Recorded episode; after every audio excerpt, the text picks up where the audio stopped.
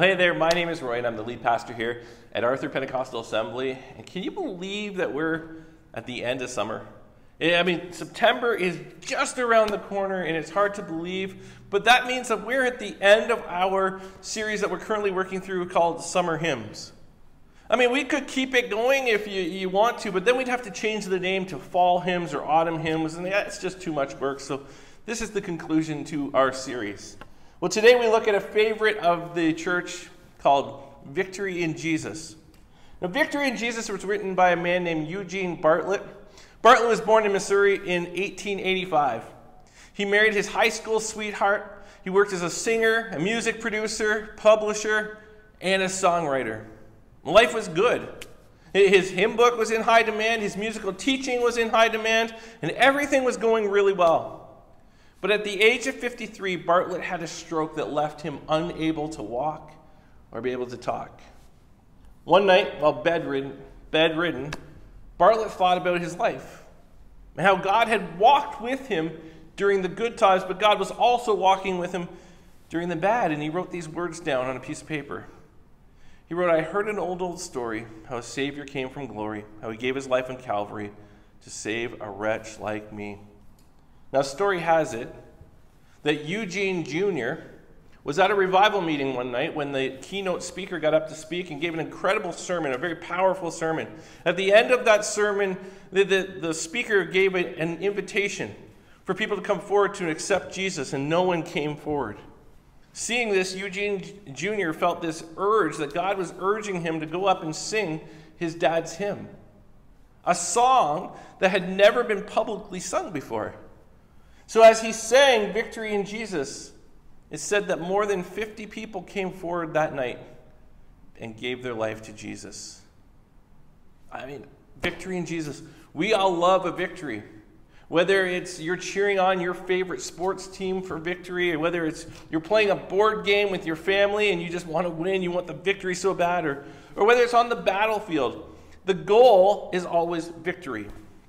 Now, I don't know about you, but I love I love action movies. I love, I love the stunts. I love the fast paced action, but I especially love action movies with a historical basis to them.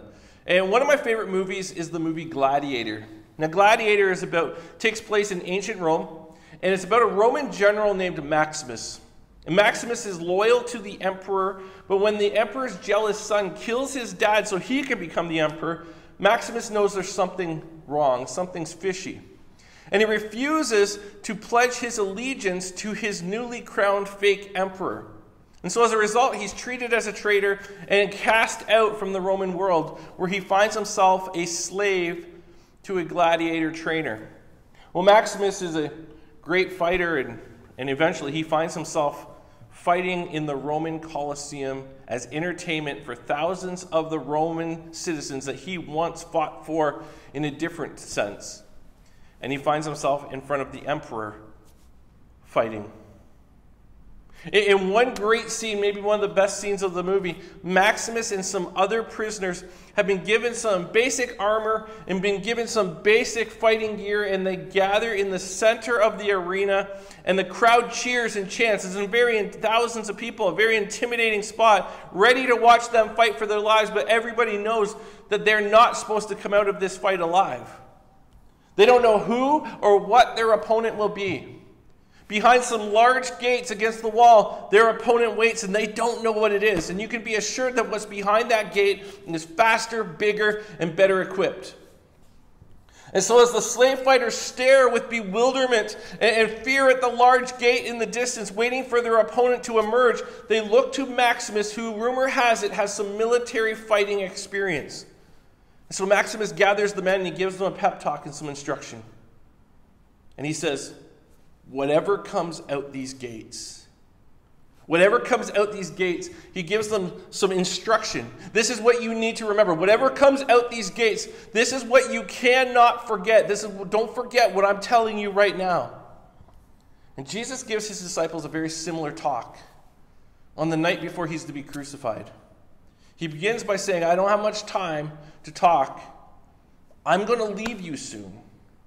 And he gives them these last minute instructions. He essentially says, Whatever comes out these gates, Peter, Andrew, Bartholomew, look at me. You need to remember these things. Don't forget what I'm about to tell you. And his words, well, they apply to you and me as well. Imagine standing in the middle of the Colosseum of life, and your eyes are staring at the gate of your future. And you have no idea what is coming next. You have no idea what stands behind that gate. In 2019, we didn't know what stood behind the gate of 2020. You have no idea what stands behind the gate of your tomorrow or the later today.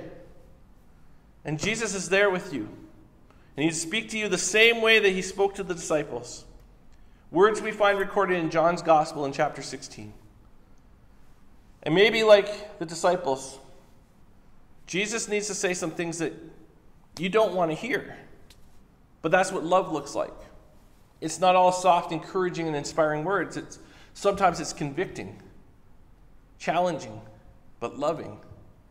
Verse 1 says, I have told you these things so that you won't abandon your faith. And he basically comes right out of the gate saying, I'm telling you these things now, so that when that gate burst open, and that thing, that thing that looks like it's too big, that thing that looks like it's too strong, that thing that looks like it's overwhelming won't cause you to turn and run. The NIV version says, I tell you these things so that you will not fall away. The message version says, I, I tell you these things to prepare you for the rough times ahead. And so the disciples who have walked with Jesus for three years, Jesus now warns them if you're not careful, you will stumble, you will fall away. Have you ever fallen? Have you ever fallen down in front of people or tripped? I was 13 years old at an Oshawa Generals hockey game, and I, I was going up the stairs, and one of the stairs that I stepped on was slippery. I think it was popcorn butter or something, and I slipped and I fell on the stairs in front of hundreds of people. Now, you would hope people would jump up and they would see if you're okay, come to your aid, help you up. Instead, a couple hundred people all cheered in a mocking way, and I jumped up and I got out of there really fast. I mean, embarrassing for a 13 year old who always already feels self conscious and awkward. But when you trip and you fall, you want to know right away what was it that caused that fall? You want to know what the reason was. I mean, if I knew that that step had butter on it, I would have stepped over that step. If you, you have a porch, if you have porch stairs and one of them's kind of broken, you know, step over that one and keep going.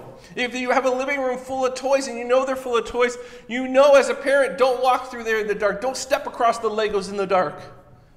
And so Jesus says, I'm talking to you now so you have an idea of what you're dealing with.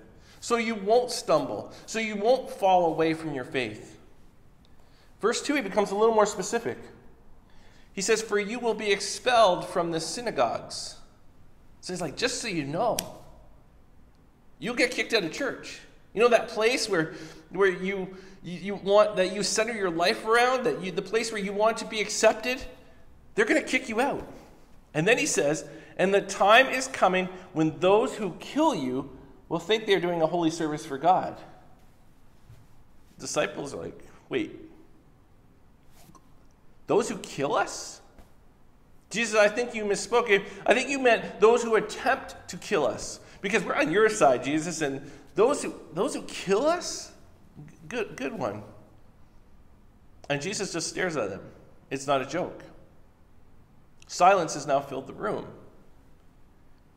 And they're thinking, I mean, Jesus, it was great when we were we were going with you from spot to spot. We were come, we'd come to town. People would come from everywhere. We're like rock stars on tour. And the idea, Jesus, that one day you were going to become king, and by association, us being your guys, we were going to become royalty. But wait, they're going to kill us? I mean, when you said, Come follow me, Jesus, I don't know if we knew that was part of the deal. I mean, you didn't even say if they kill us, you said they are going to kill us. Then in verse 4, he says, Yes, I'm telling you these things now so that when they happen, you will remember my warning. And he basically says, I'm telling you this so that you have warning. I don't want you to think that I didn't know this was going to happen. I don't want you to think that this caught me off guard because I'm God. Listen, I know what's coming through those gates, so you need to be ready. I don't want you to come to the conclusion that, that things hit you out of nowhere and, and that I'm surprised and therefore I'm, a, I'm not in control of what's going on. I'm telling you this so that when the gate opens, you have trust in me. Your confidence doesn't erode. You don't try to run. That when the gate opens, you, you can say, Remember, guys, Jesus said this would happen.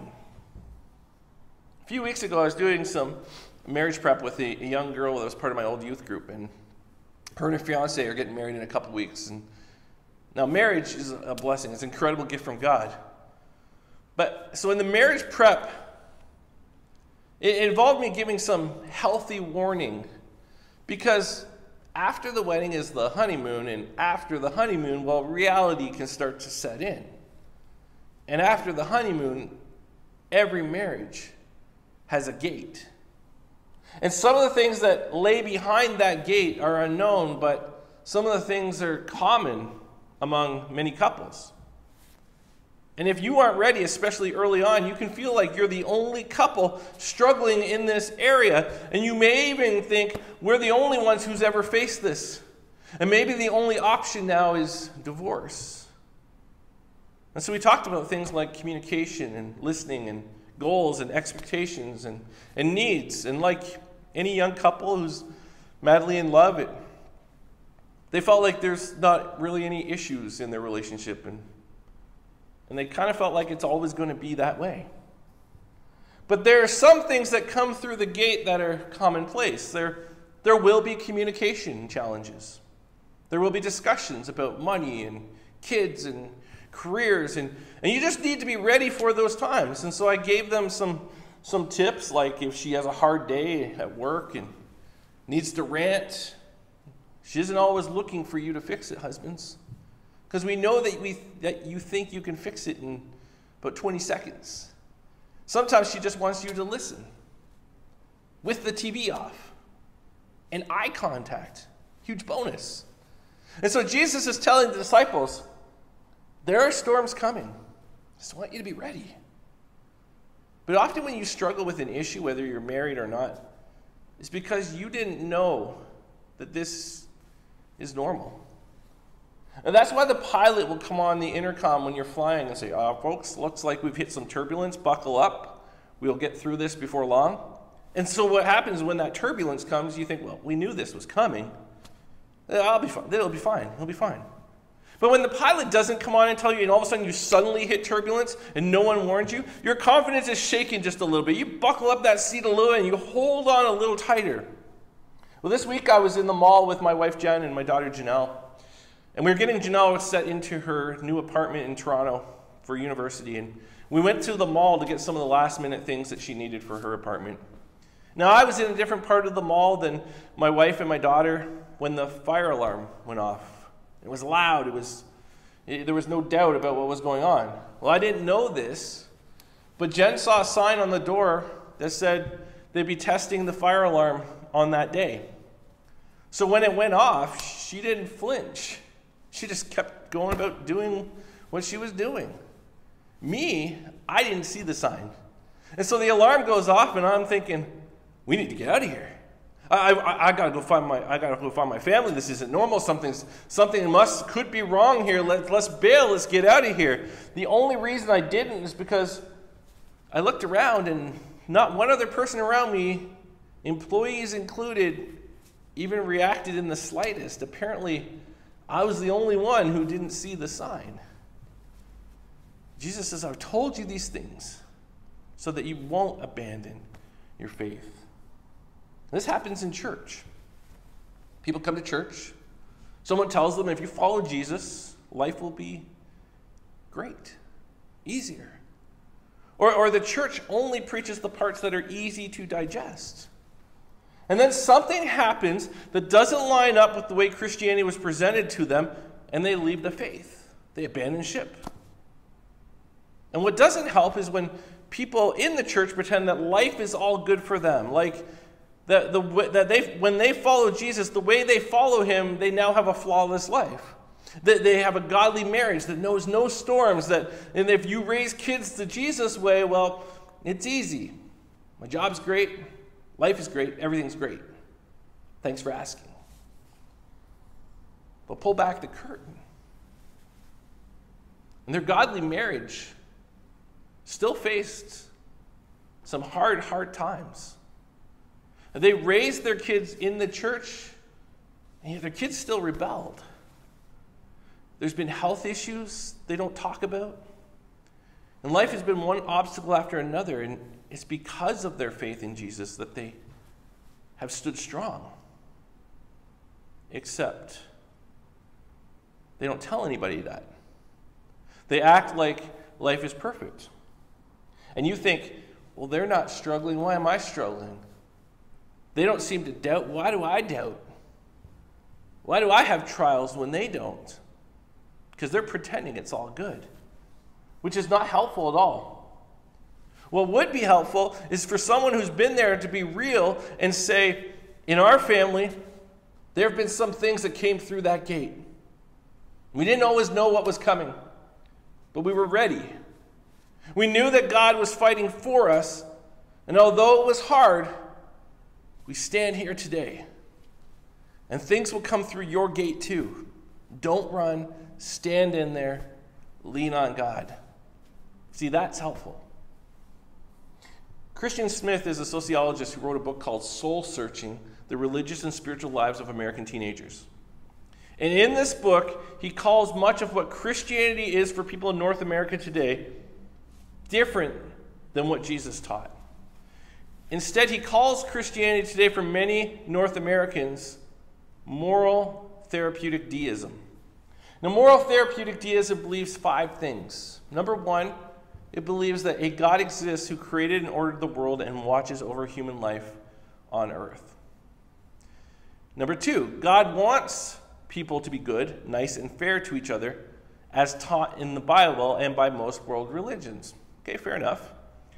Number three, the central goal of life is to be happy and to feel good about oneself. Number four, God does not need to be particularly involved in, any, in one's life except when God is needed to resolve a problem. Sounds like a genie. Number five, good people go to heaven when they die. That's not Christianity. Christianity teaches that suffering's part of the deal. Christianity teaches that some of that happiness that you long for can come from suffering and from persecution as it identifies you with Christ. Christianity teaches that the, the happiness and blessing comes with following Jesus, but it's not the goal, and it's not the same as cultural happiness as it would be defined. Christianity teaches that doing good isn't enough to go to heaven. So when you believe following Jesus is about being happy and feeling good about yourself, and then Jesus says, pick up your cross and follow me, Jesus says, you will be persecuted because of your affiliation with me, we're left dazed and confused. Kenda Dean, author of the book Almost Christian, says, moralistic therapeutic deism has little to do with God or a sense of divine mission in the world. It offers comfort, bolsters self esteem, helps solve problems, and lubricates interpersonal relationships by encouraging people to do good, feel good, and keep God at an arm's length.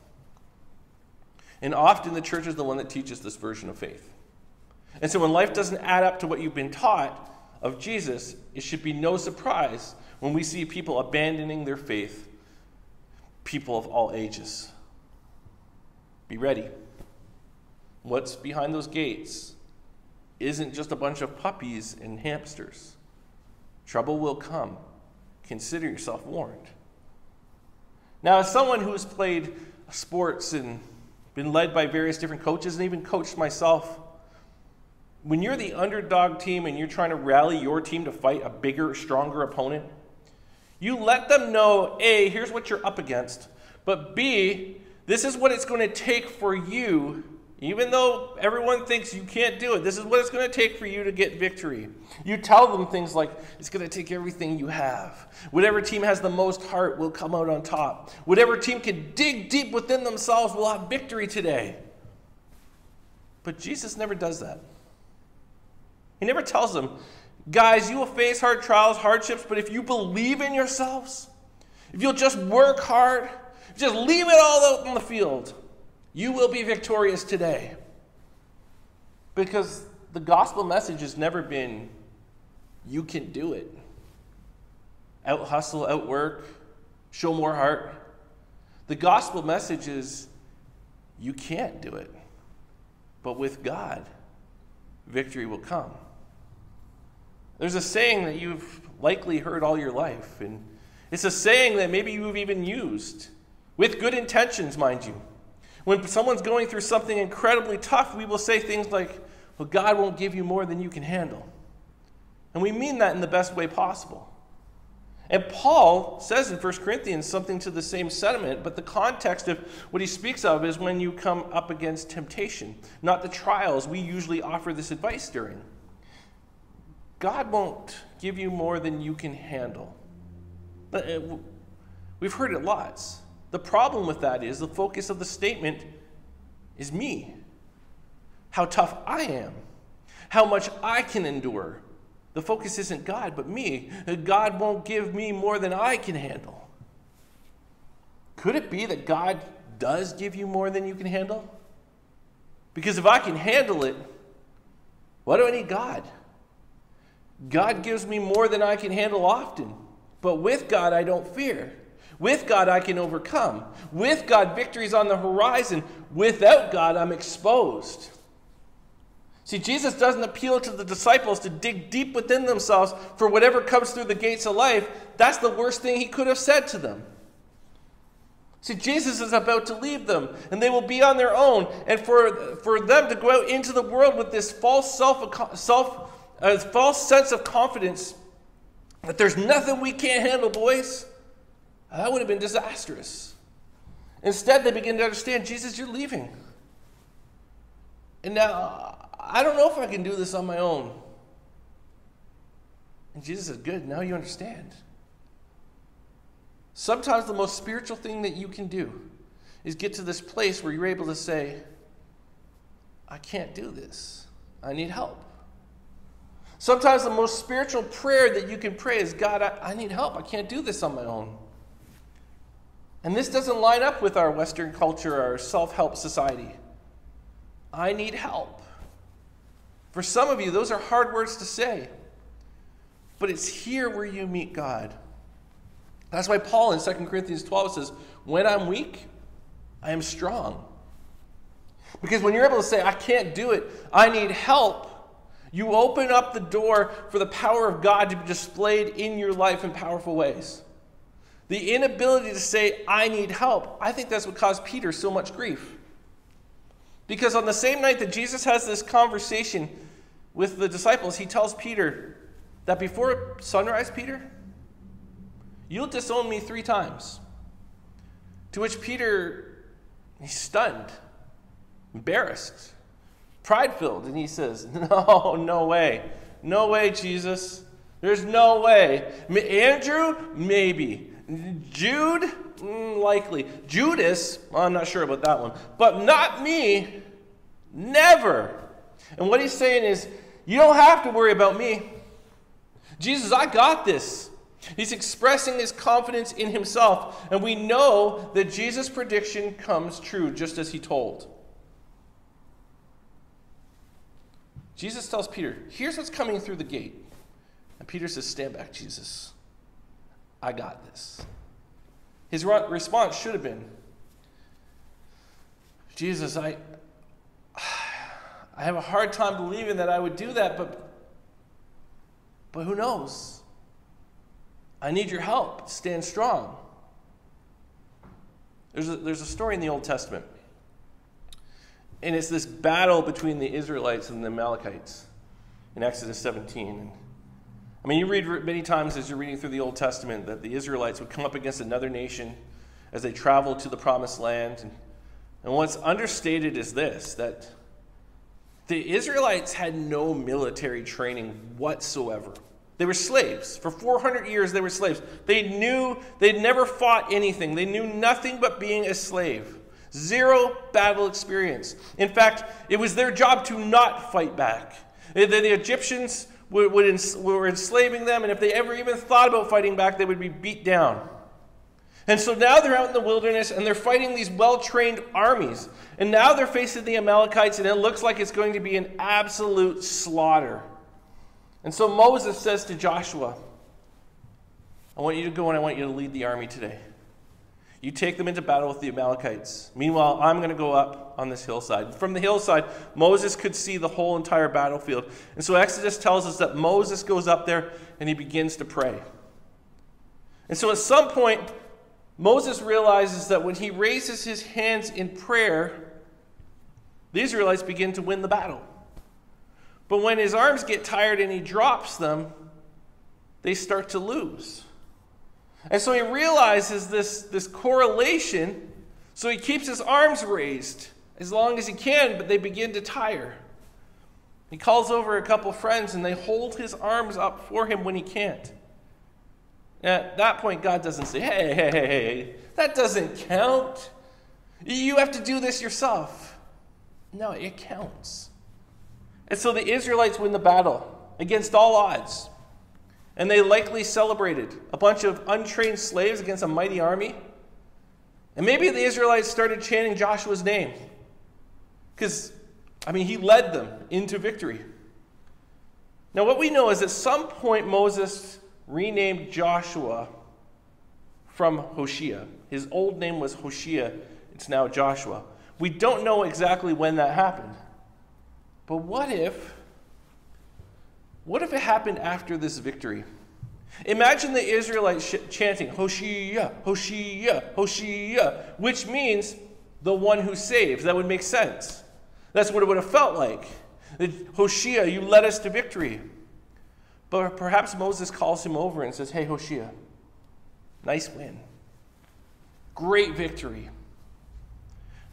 But I need you to know what was happening behind the scenes while you were out there fighting. Because it's not about you, Hoshea. And it's not about me. It was God's victory. He saved us. Without Him, this day would have been completely different. And maybe, maybe that's where He renames him from Hoshea to Joshua. Hoshea means the one who saves, Joshua means the Lord saves. See, this is the reason we often raise our hands in worship and in prayer. And maybe this is an uncomfortable expression for you. You, you never raise your hands when you're praying or when you're, when you're worshiping. But it's just symbolic. It's symbolic of God, I'm weak. I need help. I need you. It's this physical expression that says, I need help. I need you. It's not weakness to ask for help. It takes incredible strength sometimes to do so. When I'm weak, I am strong. Maximus's words in the movie Gladiator was this whatever comes out these gates, he would go on to say, we, we have a better chance of survival if we stay together. If we stay together, we survive. In other words, you can try and do this yourself, but you will fail. But if you understand that you need help, we will have victory. Eugene Bartlett, when he wrote Victory in Jesus, it didn't come from a place of strength. It didn't come when life was good. It came when Bartlett was at his weakest physically. Physically weak, he discovered victory. No matter what comes out that gate, it doesn't matter if you know that Jesus is your strength. Let's pray. Father God, for some of us, asking for help is really, really hard. We, we think that asking for help is weakness, but we know how incredibly strong and how difficult it is to actually do so. And God, it's okay for us to to need help because there's only so much we can do on our own. But if we understand that when we rely on God at our side, we can do so much more than we ever imagined. We can be victorious in areas of our life that we never imagined. And so, God, every one of us is facing down the gate of our lives, behind it stands the unknown. And we don't need to be afraid because we know that whatever comes our way, we can stand with you at our back, with people around us that will lift our arms in the times where we can't do it anymore on our own.